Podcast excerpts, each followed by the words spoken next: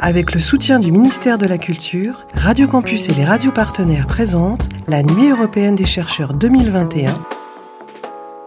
Tête chercheuse, voyage au cœur des sciences participatives dans la recherche culturelle.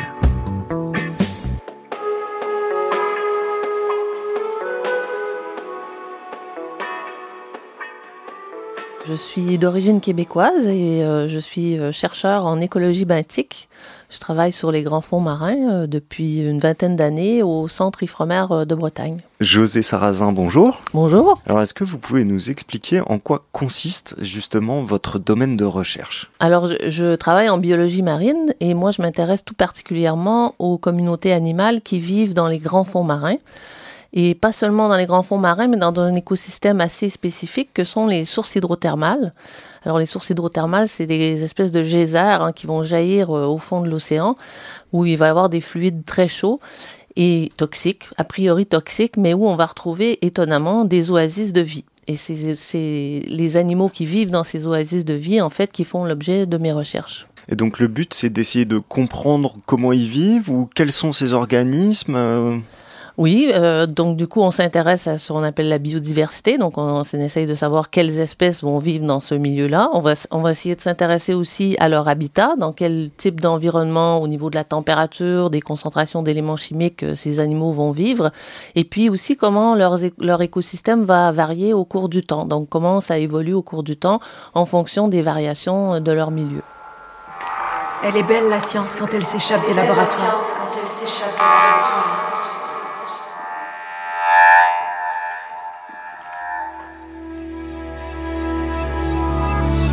Tête chercheuse, voyage au cœur des sciences participatives dans la recherche culturelle.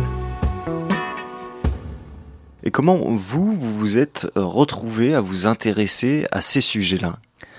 Ah, ben les parcours sont jamais linéaires. Euh, le mien, il a commencé déjà par l'écologie terrestre. À l'époque, j'étais au Québec, donc j'ai fait euh, l'équivalent d'une licence euh, en écologie terrestre. Et puis, à la dernière année de ma licence, j'avais quand même envie de, de, de travailler sur, sur le milieu marin. Mais à l'époque, au Québec, il n'y avait pas de formation de ce genre-là. Donc, je suis venue faire ma dernière année de licence en France. Ce qui m'a permis de mettre le pied à l'étrier et puis de me dire que c'était vraiment ça que j'avais envie de faire. Ensuite, je suis repartie au Québec pour faire une maîtrise en océanographie où là, j'ai vraiment euh, commencé à étudier le milieu marin et je me suis vraiment rendu compte que c'était, j'avais un fort intérêt pour ça. Et ça a été euh, le déclenchement, ça a été vraiment euh, un cours qui s'appelle océanographie expérimentale où là, j'ai embarqué à bord d'un bateau de recherche et j'ai appris l'échantillonnage, le travail d'équipe et tout ça. Et là, je me suis dit, c'est vraiment ça que j'ai envie de faire. Et quand j'ai voulu chercher ma thèse. Euh, du coup, j'ai essayé de m'orienter vers ça, quoi. Une recherche qui s'orientait plutôt, euh, qui travaillait, qui travaillait en haute mer. Et j'ai commencé à ce moment-là à travailler euh, sur les, les, écosystèmes des grandes profondeurs qui étaient alors assez méconnus parce que les sources hydrothermales ont été découvertes en 1977. Donc on avait à peine 20 ans euh, de recherche sur ces milieux-là. Donc euh, c'est vraiment une recherche euh, d'explorateur et c'est vraiment hyper excitant parce qu'à chaque campagne, en fait, on, trouve des nouvelles choses, des nouvelles espèces et on est vraiment les premiers souvent à, explorer certains, milieux. Et est-ce que vous pouvez expliquer justement comment se passent vos recherches? Vous venez de parler du mot de campagne, c'est-à-dire que vous êtes obligé d'aller sur le terrain. Exactement. Et c'est ça qui me plaît. c'est ce fameux terrain. En fait, euh, pour aller dans les grands fonds marins, donc les sources hydrothermales, il faut savoir que moi, je travaille sur les sources hydrothermales profondes, donc à plus de 1000 mètres de profondeur. Donc, pour ce faire, il faut, y aller, évidemment. Les sources hydrothermales se retrouvent euh, au niveau des dorsales océaniques. Donc, c'est souvent cette espèce de chaîne de montagnes qui sillonne euh, le centre des océans et où se forme la nouvelle croûte terrestre. Et euh, donc, pour euh, y aller, donc, il faut embarquer sur un navire océanographique. Et puis après, pour aller au niveau des sources hydrothermales, il faut utiliser un submersible, donc un sous-marin qui soit habité ou téléguidé. On, a les, on travaille avec les deux types d'engins et qui nous permettent de descendre euh, à grande profondeur pour aller échantillonner justement la faune et, et, le, et, et caractériser le milieu dans lequel cette faune vit. 11 septembre. Ce matin, je rencontre Xavier Mouy, un acousticien venu aux ateliers. Et il m'apprend que les poissons communiquent par son. Alors, je l'ignorais complètement. Je suis pas loin de penser que vous aussi. Bon, Le chant des baleines, on connaît. On a même récemment reconnu un langage aux dauphins. Mais que les sardines papotent, ça...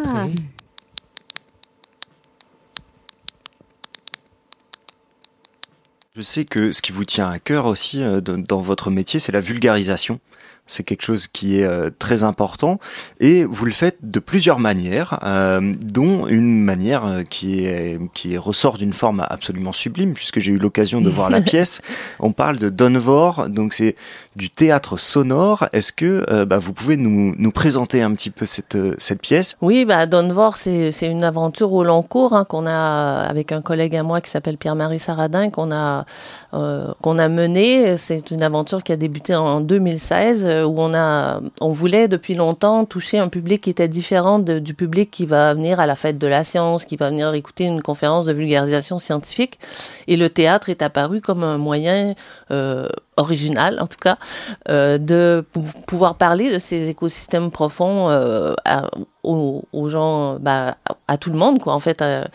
et donc, on a contacté Théâtre Piba, qui est une compagnie de théâtre locale, brestoise. Et on a commencé, donc euh, au départ du projet, on s'est dit, on, on, ne peut pas être que des passeurs de sciences. Euh, c'est important euh, que, que les, ces gens du théâtre découvrent notre milieu, euh, notre milieu de, de, recherche. Et donc, on a souhaité les embarquer à bord d'un bateau. Donc, c'était pas une, une, chose facile. Donc, on a négocié. On a fini par pouvoir embarquer euh, pendant un transit de sept jours du bateau du Pourquoi pas, qui est le, un navire océanographique on a pu les embarquer euh, sur un transit. Euh, on a embarqué euh, le metteur en scène, un ingénieur son, la scénographe, une comédienne, et on a pu leur faire découvrir c'était quoi bah, la vie à bord d'un navire océanographique. Donc le début de l'aventure de Donvor, c'est ça qu'on entend, c'est bah, cette aventure océanographique avec les sons d'ambiance du bateau et vraiment comment se passe cette science. Et on a ensuite ça, c'était vraiment un transit où il n'y avait pas d'opération de submersible.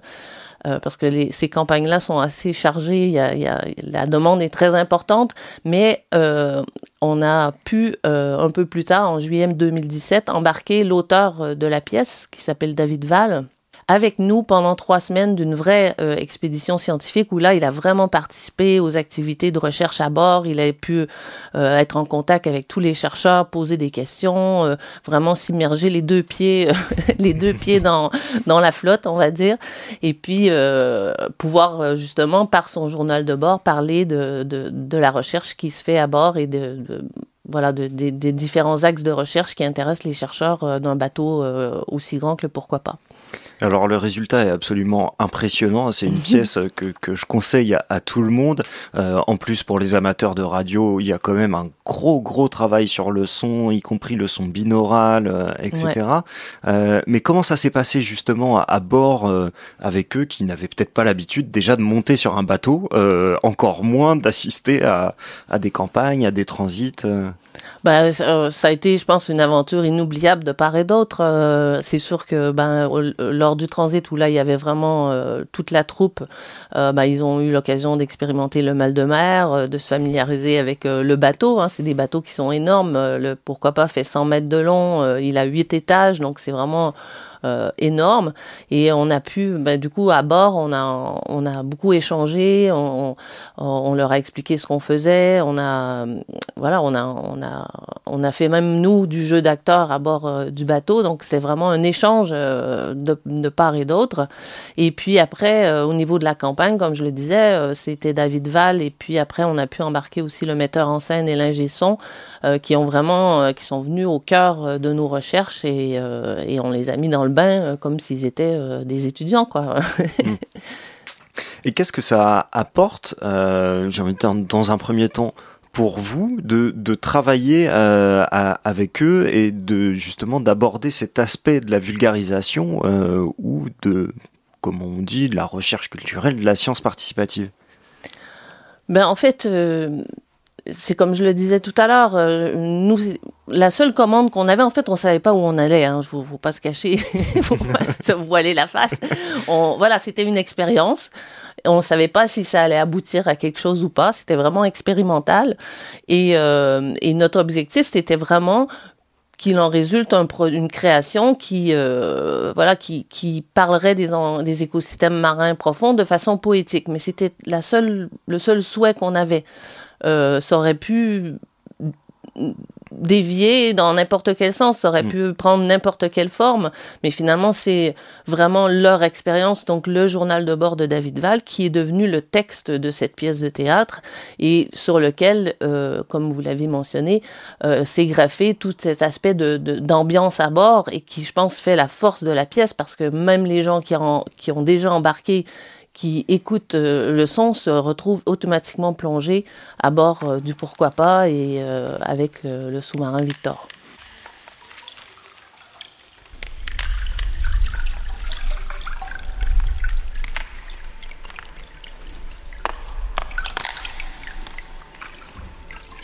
Autre giahuat, on met de vargil banorm tim. Pour toucher le grand public, euh, je le disais tout à l'heure, euh, vous, la vulgarisation, ça, ça fait partie des, des, valeurs que vous portez et des choses qui vous intéressent dans, dans votre travail. Euh, Est-ce que vous avez imaginé d'autres formes, euh, puisque là, bon, on a parlé de cette pièce de théâtre, même si à la base vous, ne saviez pas comment ça allait partir, est-ce que ça allait donner, mais j'imagine que c'est une question qu'on se pose souvent en fait quand on est chercheur et qu'on s'intéresse à la vulgarisation, c'est comment toucher le grand public? Oui, moi, moi, en fait, ça a fait partie de mon parcours depuis ma thèse. En fait, j'ai commencé par écrire des textes de vulgarisation. Après, j'ai fait de la vulgarisation plus classique, on va dire, avec des conférences, avec euh, des jeux vidéo, avec euh, et, euh, et avec cette pièce d'Onvor. là, on s'intéresse, on, a développé un jeu, en ligne qui, qui, qui, est un jeu de sciences participatives pour nous aider, nous chercheurs, à, dépouiller en fait les euh, les, euh, les, images qu'on va recueillir des grands fonds marins, parce qu'en fait, euh, avec une collègue qui s'appelle Marjolaine Matabos, on a installé depuis dix ans ce qu'on appelle des observatoires fonds de mer. C'est des observatoires qu'on met au fond de l'eau qui nous permettent de suivre en continu la vie des différentes espèces qui vivent autour des sources hydrothermales. Mais vous imaginez qu'en 10 ans, et en plus on est impliqué dans deux observatoires, un dans le Pacifique, un dans l'Atlantique, en 10 ans, on a recueilli des milliers d'heures euh, de vidéos. Donc à toutes les deux, c'est impossible de dépouiller toute cette donnée, cette donnée d'image. Et donc on a imaginé euh, ce jeu euh, Deep Sea Spy vous pouvez aller le, trouver en ligne, hein, c'est www.deepseaspy.com ou si vous cherchez Espion des grands fonds, Ifremer, vous allez aussi tomber dessus. Et ce jeu, en fait, ça vous apprend déjà à reconnaître les espèces des sources hydrothermales et euh, à analyser euh, différentes images euh, pour répertorier quelles sont les espèces, où est-ce qu'elles se situent dans l'image. Et nous, après, ça alimente une base de données qui nous aide finalement, après, dans nos recherches, on, on extrait toute cette donnée, on l'analyse et ça nous permet d'avancer beaucoup plus vite que si on était que deux à analyser les images. et je me demandais comment est venue l'idée? Est-ce que c'est parti du constat que vous aviez trop d'images à analyser à deux personnes et donc qu'il fallait inclure euh, les, gens finalement pour, euh, pour vous aider Ou est-ce que c'est vraiment toujours parti de cette idée de vulgarisation, de participation de la, population et de faire découvrir le, milieu de la recherche scientifique, etc. Moi, je dirais que c'est un peu des deux. c'est vraiment, euh, voilà, on, on s'est rendu compte qu'on n'y arriverait pas toute seule et puis en plus, on, on a les jeux de sciences participatives, la NASA est dans les premiers à lancer ce genre d'initiative et c'est vraiment très efficace. Donc euh, évidemment, bah, euh, le fait de, de, faire jouer les gens aussi, ça leur permet de découvrir l'écosystème et puis euh, ça fait nous, ça nous fait avancer petit à petit dans nos recherches. Tête chercheuse. Est-ce que il y a d'autres pistes? Parce que là, on, a eu quand même pas mal de, de, pistes dans tout ce que vous nous dites. Euh, la vulgarisation entre guillemets classique via euh, des conférences ou des textes de vulgarisation, du théâtre, du jeu vidéo. Est-ce que vous avez encore... Euh, ouais, on a plein d'idées. est-ce qu'on peut, oui. est qu'on peut les avoir alors?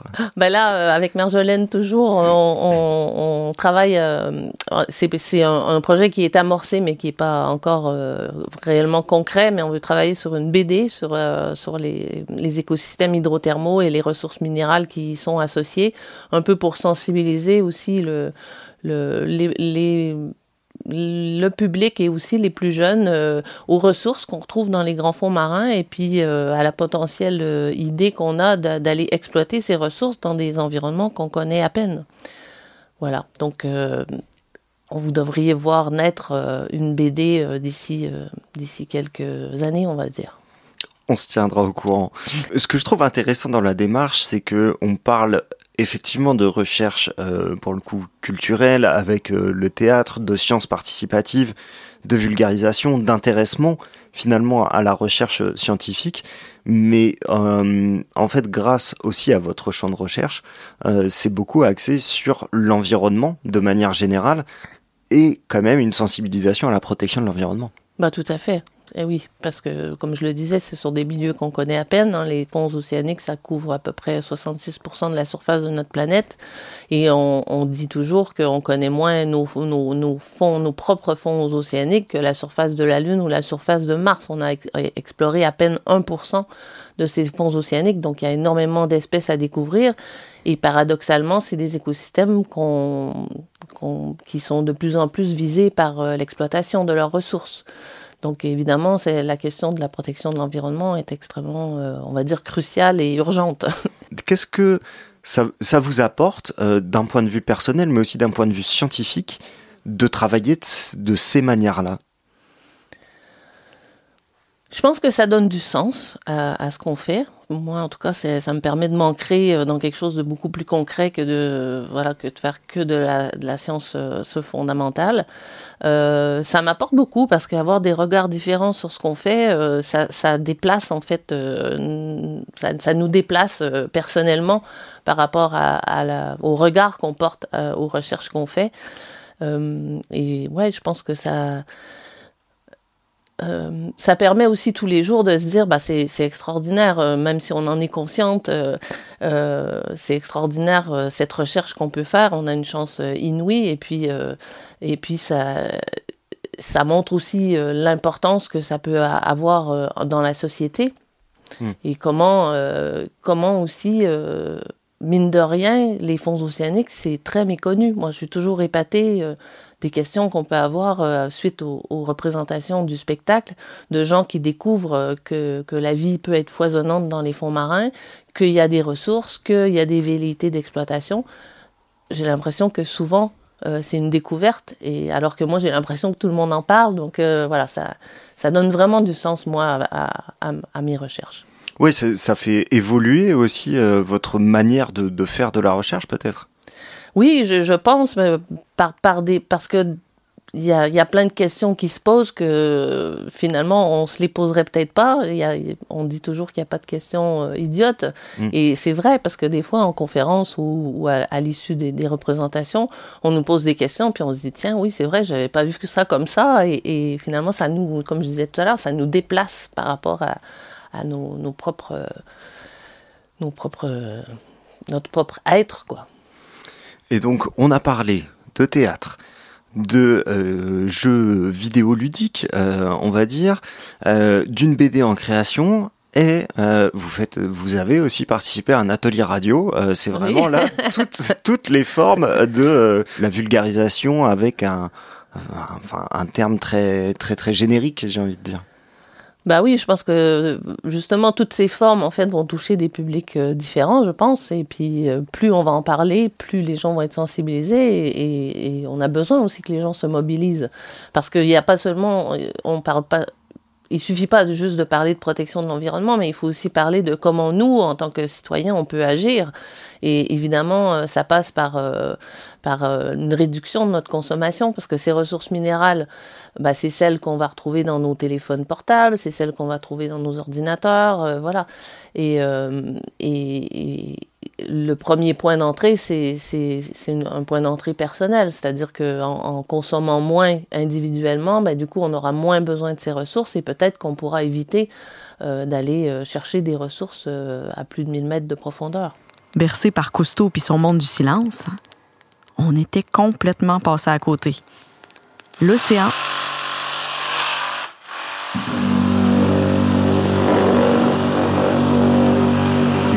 Bruise de mille sons, bien plus encore qu'à surface.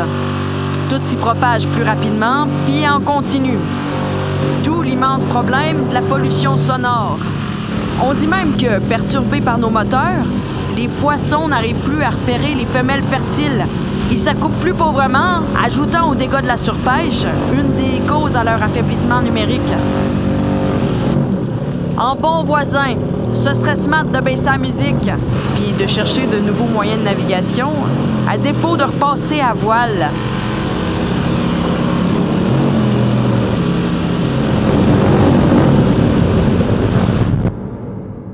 le but, c'est finalement euh, de donner les clés de compréhension aux citoyens pour qu'ensuite eux puissent agir. Qu'ils prennent en main euh, leur propre planète finalement.